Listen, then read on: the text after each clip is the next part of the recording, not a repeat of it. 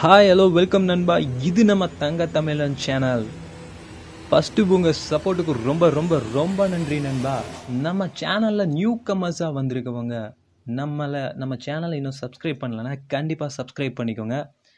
Bell ஐக்கானை மறக்காமல் click பண்ணிக்கோங்க. அப்போ தான் நம்ம வீடியோ உடனுக்குடனே உங்களை வந்து சேரும். நம்ம ஒன் டேஸ் ஒன்ஸ் கண்டிப்பாக வீடியோஸ்லாம் போட்டுட்ருக்கோம். ஃபுல்லாக பேய்க்கதையாக போட்டுட்ருக்கோம். கண்டிப்பாக நீங்கள் நம்ம சேனலை சப்ஸ்கிரைப் பண்ணிக்கோங்க. ஆய்வாளரை தேடி வந்த அமானுஷ்யம் வால்யூமு ஒன்று பார்க்காம ரெண்டாவது வால்யூமுக்கு வந்தவங்களுக்கு நான் ஃபஸ்ட் டிஸ்கிரிப்ஷனில் ஃபஸ்ட்டு லிங்க் கொடுத்துருக்கேன். ஃபஸ்ட்டு பார்த்துட்டு செகண்டுக்கு வாங்க. ஏன்னா திடீர்னு செகண்ட் பார்க்கும்போது உங்களுக்கு குழப்பமாக தான் இருக்கும். ஒரு கண்டினியூட்டியாக இருக்கும். அதுக்காக நான் சொல்கிறேன் ஓகே ஃப்ரெண்ட்ஸ் இப்போ நம்ம வீடியோக்குள்ளே போகலாம் வாங்க நண்பா. சியர் அப்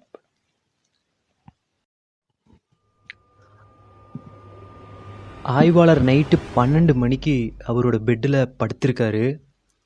அந்த பெட்டில் படுத்துக்கும்போது கரெக்டாக பன்னெண்டு மணிக்கு அவர் வீட்டில் அலாரம் அடிக்குது. அலாரம் அடிக்கும்போது பார்த்தாருன்னா ஐம்பது பர்சன்டேஜ் தூக்கம் அவருக்கு குறைஞ்சிருது. மிச்சம் ஐம்பது பர்சன்டேஜ் தூக்கம் அனிமல்ஸ் சவுண்டு கேட்குது அதுலேயும் அந்த தூக்கம் போயிடுது. வித்தியாசமாக ஒரு சவுண்டு கேட்குது அது நைட்டு காக்கா பன்னெண்டு மணிக்கு ச கத்துற சவுண்டு காக்கா பன்னெண்டு மணிக்கு நைட்டு அதுவே விசித்திரம்தான். நைட்டு காக்கா கத்தவே கத்தாது. இவருக்கு மட்டும் விசித்திரமாக ஒன்று கேட்குது பயந்து போய் அவர் கண்ணை மூடி படுத்துக்கிட்டாரு.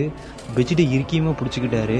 லைட்டாக கண்ணை திறந்து லைட்டாக அந்த பெட்ஷீட்டை மட்டும் விலக்கி கண்ணை திறந்து பார்க்குறாரு இடது கண் வழியாக ரூமு இருட்டாக இருக்குது அந்த இருட்டாக இருந்த ரூமில் நல்லா உத்து பார்க்குறாரு அவரையே பார்த்துக்கிட்டு ஒரு உருவம் அங்கே நின்றுட்டுருக்கு இல்லை அது காற்றுல மிதந்துக்கிட்டு இருக்குன்னு முடிவு பண்ணுறாரு அதை பார்த்து அவர் ரொம்ப பயந்து நடுக்கத்தில் ஃபுல்லாக பெட்ஷீட்டை இழுத்து போத்தி படுத்திருக்காரு.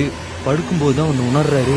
லைட்டு லைட் இல்லை அதனால தான் இந்த சவுண்டெலாம் கேட்குது அப்படிங்கிறத உணர்றாரு. அப்போ தான் இன்னொன்று இன்னொன்று சத்தமும் கேட்குது பெட்டுக்கு கீழே ஏதோ ஒரு குழந்தை ஒன்று தவழ்கிற மாதிரி.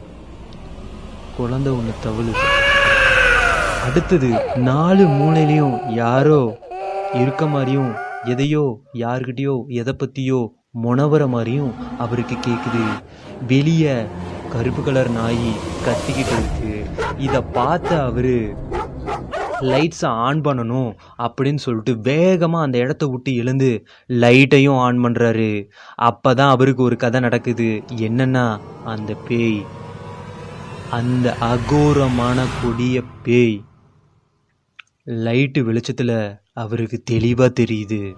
இதை பார்த்த அவர் சத்தமாக கத்தி மயங்கி விழுந்துடுறாரு. அந்த பேய் அந்த கருப்பாக இருக்க அந்த உருவம் அவரோட மூளைக்குள்ளே போய் எனக்கு உதவி பண்ணு எனக்கு உதவி பண்ணு அப்படின்னு கெஞ்சுது. அன்னைக்கு நைட்டு மூணு மணிக்கு அவர் மயக்கத்துலேருந்து எழறாரு. வீட்டில் இருக்க லைட்லாம் ஆஃப் பண்ணிவிட்டு அவர் கையில் இருக்கிற அந்த தர்கா கயிறை எடுத்து கழட்டி தூக்கி போட்டு மூணு டைமு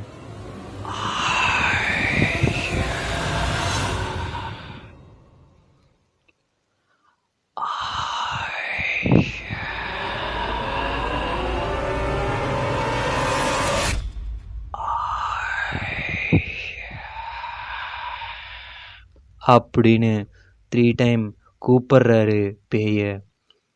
அப்போ தான் அந்த பேயோட நேம் ஆயிஷான்னு அவருக்கே தெரியும். இந்த கருப்பு உருவம் அவர் முன்னாடி வருது. அந்த பேயை பார்த்த அவர் அவர் அந்த பேயை கோரமாக மூஞ்சி இருக்கு கொடூரமாக இருக்குது அது காற்றுல காத்தா மிதந்துக்கிட்டு வருது. சின்னதாக ஒரு பயத்தோட உனக்கு நான் என்ன உதவி செய்யணும்? அப்படின்னு கேட்குறான் ஆய்வாளர். ஆய்வாளர்கிட்ட தனக்கு நடந்த கொடூரமான நிகழ்ச்சியை பற்றி சொல்லறா ஆயிஷா? ஆயிஷா அவரது கணவர் அவரது குழந்தை அவரது செல்ல பிராணி கருப்பு நாய் பேர் ராக்கி. இவங்க நாலு பேரும் அவங்க கெஸ்ட் ஹவுஸில் ஹாலிடேஸை செலிப்ரேட் பண்ண போகிறாங்க அன்னைக்கு நைட்டு பதினோரு மணி இருக்கும்.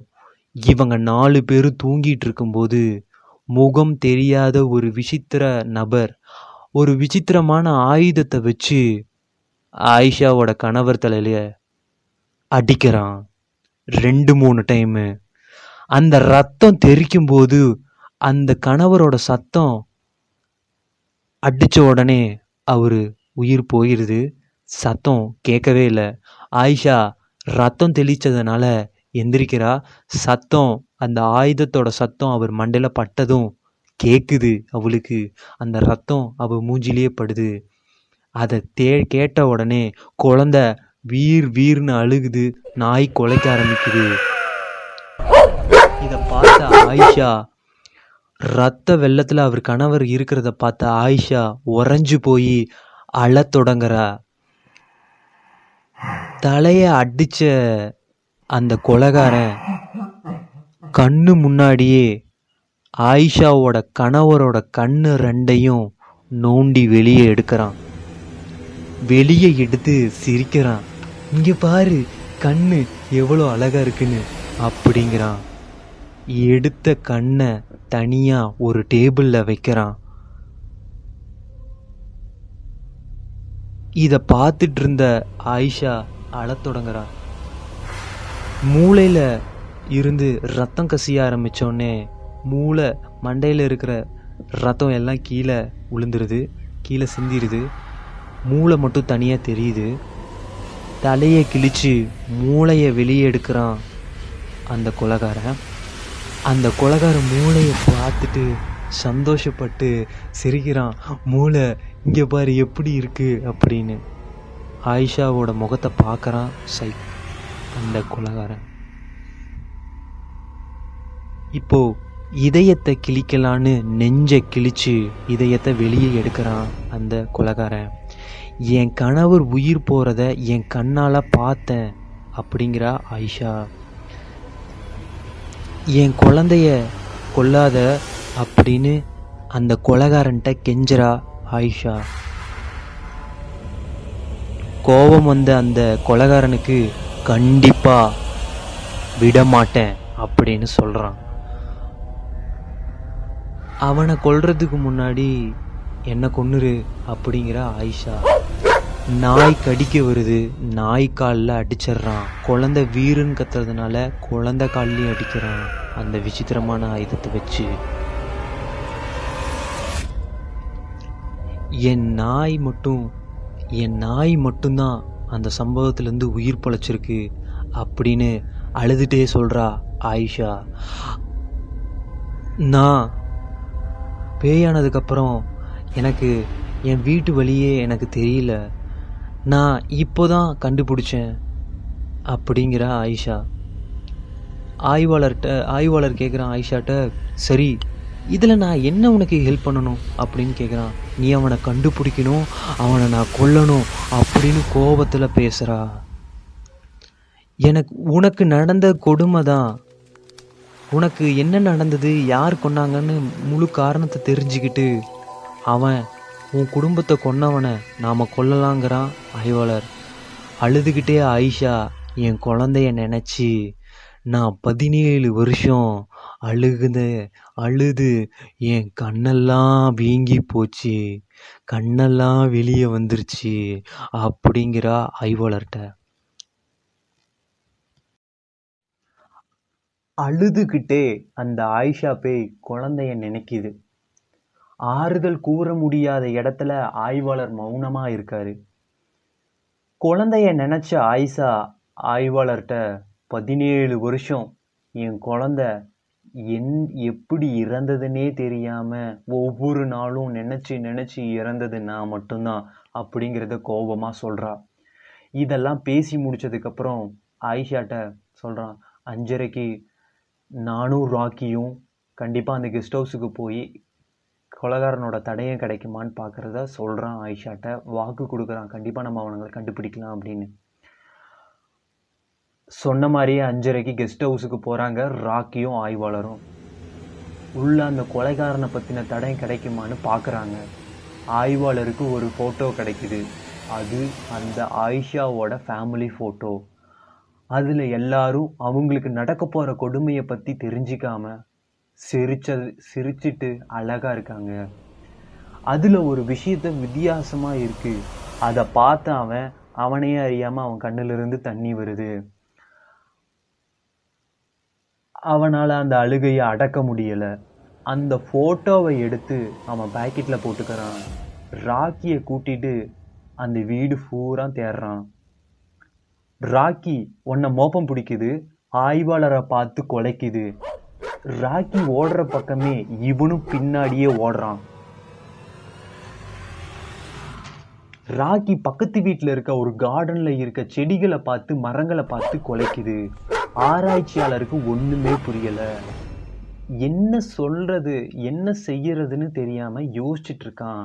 ராக்கி மரத்துக்கு கீழே மண்ணில் லைட்டாக ஒரு ரத்தக்கரை இருக்கிறத நோட்டீஸ் பண்ணி மோப்ப பிடிக்குது. அதை பார்த்த ஆராய்ச்சியாளர் கரை ரொம்ப காஞ்சிருக்கு.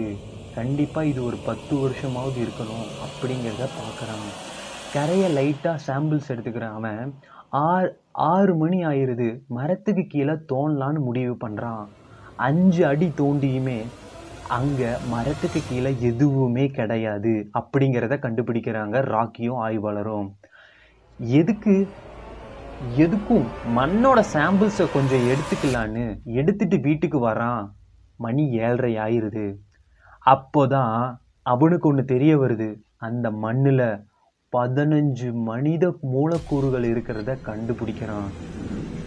அப்போதான் அந்த வீட்டில் இருக்கிற நபர் கொலகாரன் இல்லைன்னு தெரியுது. என்ன? கொலகாரன் இல்லையா? அப்ப அவன் வீட்டில் அந்த கரை எப்படி வந்தது? அந்த மரத்துக்கு கீழே பதினஞ்சு பேர்த்தோட மூலக்கூறு மனித மூலக்கூறு அதெல்லாம் எப்படி? ஆமாம் அவன் கொலகாரன் இல்லை சைக்கோ கொலகாரன் அப்படிங்கிறது தெரிய வருது. பதினேழு வருஷத்துக்கு முன்னாடி இருந்த நியூஸ் பேப்பரில் எல்லாத்தையுமே எடுத்து எல்லா நியூஸையும் படிக்க ஆரம்பிக்கிறாரு ஆய்வாளர். அதில் டோட்டலாக அந்த தெருவுல முச்சந்தில மட்டும் இந்த பதினேழு வருஷத்துல பதினாறு மிஸ்ஸிங் கேசஸ் இருக்கு. எல்லாரும் ஃபேமிலியா மிஸ் ஆகிருக்காங்கங்கிறது இதுல ஹைலைட்டு அன்னைக்கு அவன் வீட்டுக்கு பன்னெண்டு மணிக்கு போகலான்னு முடிவு பண்றாங்க ராக்கியும் ஆய்வாளரும்.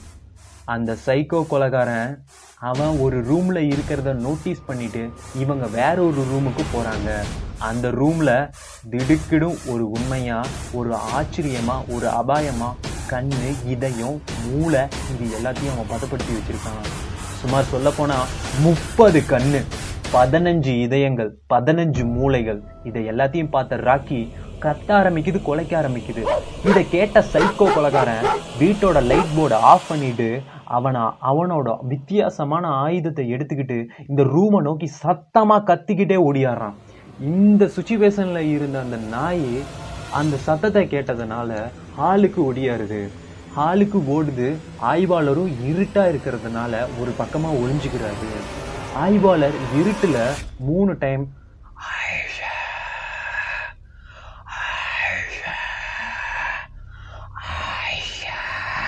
அப்படின்னு சொல்லிடுறாரு. இப்போ இருக்க அந்த கருப்பான உருவமும் வந்துடுது சைக்கோ கொலகாரனும் வந்துடுறான். ரெண்டு பேரும் அட்ட டைமில் ஒன்றா மீட் பண்ணிக்கிறாங்க. அந்த சைக்கோ கொலகாரன் இந்த பேயை இந்த ஆயிஷாவை இந்த கருப்பு உருவத்தை அகோரமாக இருக்க உருவத்தை பார்க்குறான் அந்த சைக்கோ கொலகாரன் அந்த ஆயிஷா பேயும் பார்க்குது ஆயிஷாவை பார்த்த சைக்கோ கொலகாரன் சத்தமாக சிரிக்கிறான். ஆயிஷா ஆயிஷாட்ட ஆய்வாளர் சொல்கிறாரு ஆயிஷா இவனா இவனா உன் குடும்பத்தையும் உன் குழந்தையும் கொன்னவன் அப்படின்னு சொல்றாரு. உன் கொடூரம் அந்த ஆய்வாளர் ரொம்ப கோபமா ஏன்டா எல்லாரையும் கொன்ன? அவங்க உனக்கு என்னடா பாவம் பண்ணாங்க? அவங்க ஃபேமிலி அவங்க அப்படியே சந்தோஷமா இருந்திருப்பாங்கல்ல. நீ ஏன்டா இப்படி பண்ண? இது உனக்கு என்னடா நியாயம்? இது என்னடா நியாயம்? அப்படின்னு சொல்லி கேட்குறான் சைக்கோ கொலகாரன் அதுக்கு சிரிக்கிறான். என் கண்ணு முன்னாடி என் செடி கொடி மரம் எல்லாம் வாடும். உங்கள் ஃபேமிலி மட்டும் சந்தோஷமாக இருப்பீங்களா? ஆ? அப்படின்னா.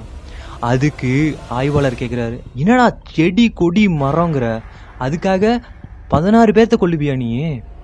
இதில் என்னடா லாஜிக் இருக்குது அப்படின்னு ஆய்வாளர் கேட்குறாரு உங்கள் ஃபேமிலி இருக்குது உனக்கு உங்கள் ஃபேமிலி இருக்கா?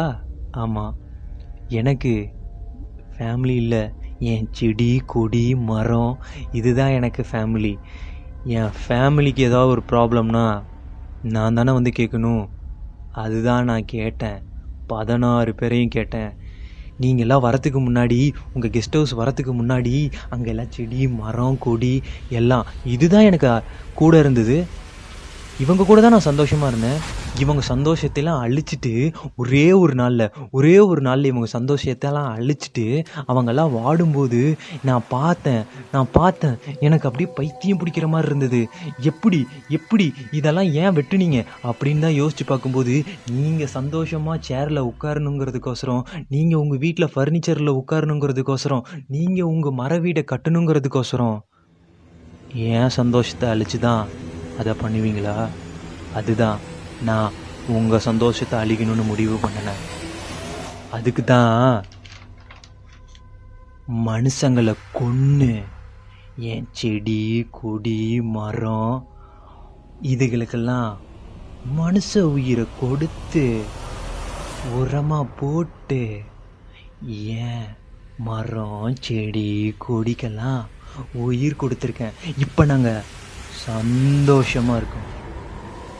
ஆய்வாளர் இதை கேட்டு அவனோட இரும்பு ராடு அந்த விசித்திரமான ஆயுதத்தை வச்சு அவன் தலையிலேயே அடிக்கிறான். இதை தலையில் அடித்தோடனே அவன் தரையோட தரையாக உளுந்துடுறான். ரத்த வெள்ளத்தில் இருக்கான். நீ செத்துரு. இல்லைனா நான் இருக்கிற எல்லா மரத்தையும் வெட்டிடுவேன் அப்படின்னு சொல்கிறான் உன்னை நான் எப்படி நம்புறது?